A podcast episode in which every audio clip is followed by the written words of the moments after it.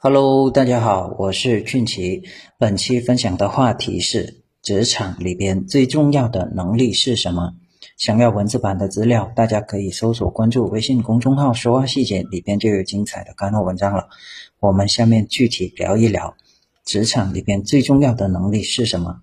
呃，职场是一个讲究结果的地方，没有竞争力的职场那不叫职场，哪怕工作十年、二十年，也只能拿着。最微薄的工资，干着最一个基础的工作，在这个职场里边用错了方法，用错了方向，那么你再多的努力，也只会成为一个最底层的一个穷人。事实上，你只要掌握了那些最主要的一些底层能力，提升工作效率，无论你在哪个岗位、哪个行业工作一年，至少可以抵得上别人工作三年。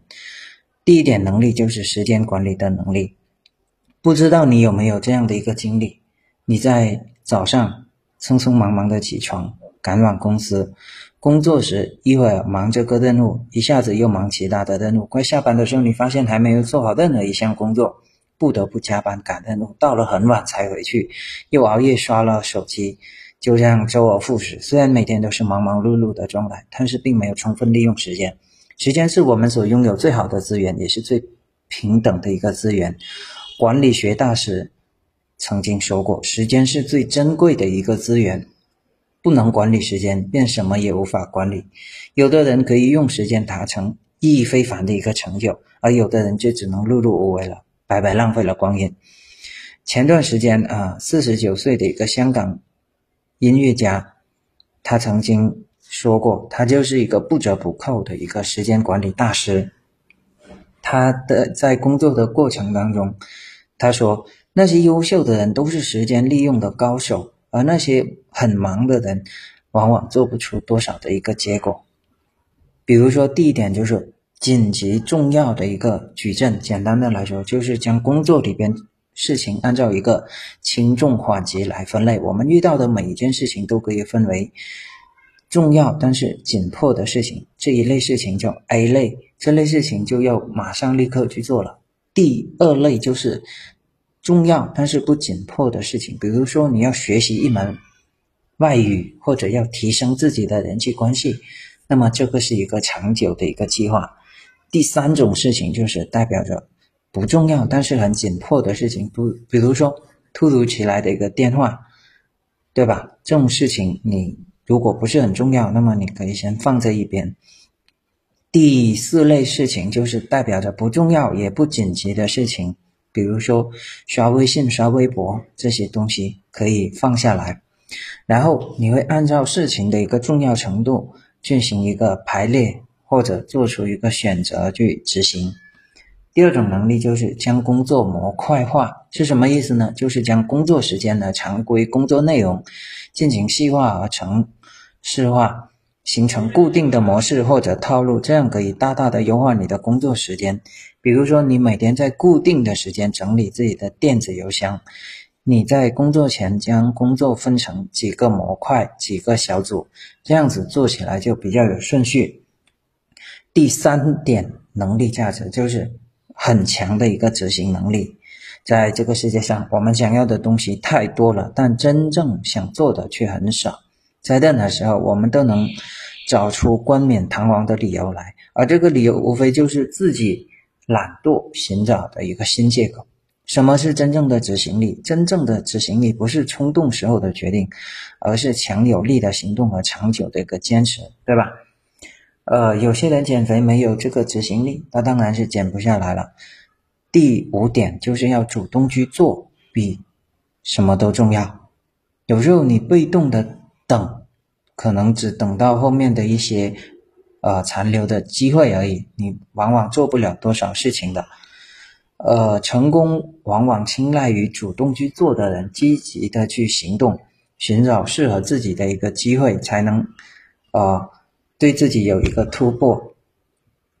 第六个小点就是直面生存，像狼一样的提升自己。没有执行力就没有生存力，是现今管理界广为流传的一句话。其实不管是对企业还是对个人而言，执行力都起着不可估量的作用。另外的话，还要有一个比较强的责任心。呃，根据中国经济时报报道，很多朋友在聊到这个职场问题的时候，就是一脸的茫然的说啊，职场中到底有没有不昧着良心、不投机取巧也能得到领导赏识或者干出成绩的金钥匙呢？或许对这个问题，每个人都有不同的回答吧。但是其中有一条就是大家都公认的一条东西，就是职场当中拿出和你职位相匹配的，甚至。高出匹配的一个担当，你的责任感就是最好的一个金钥匙了。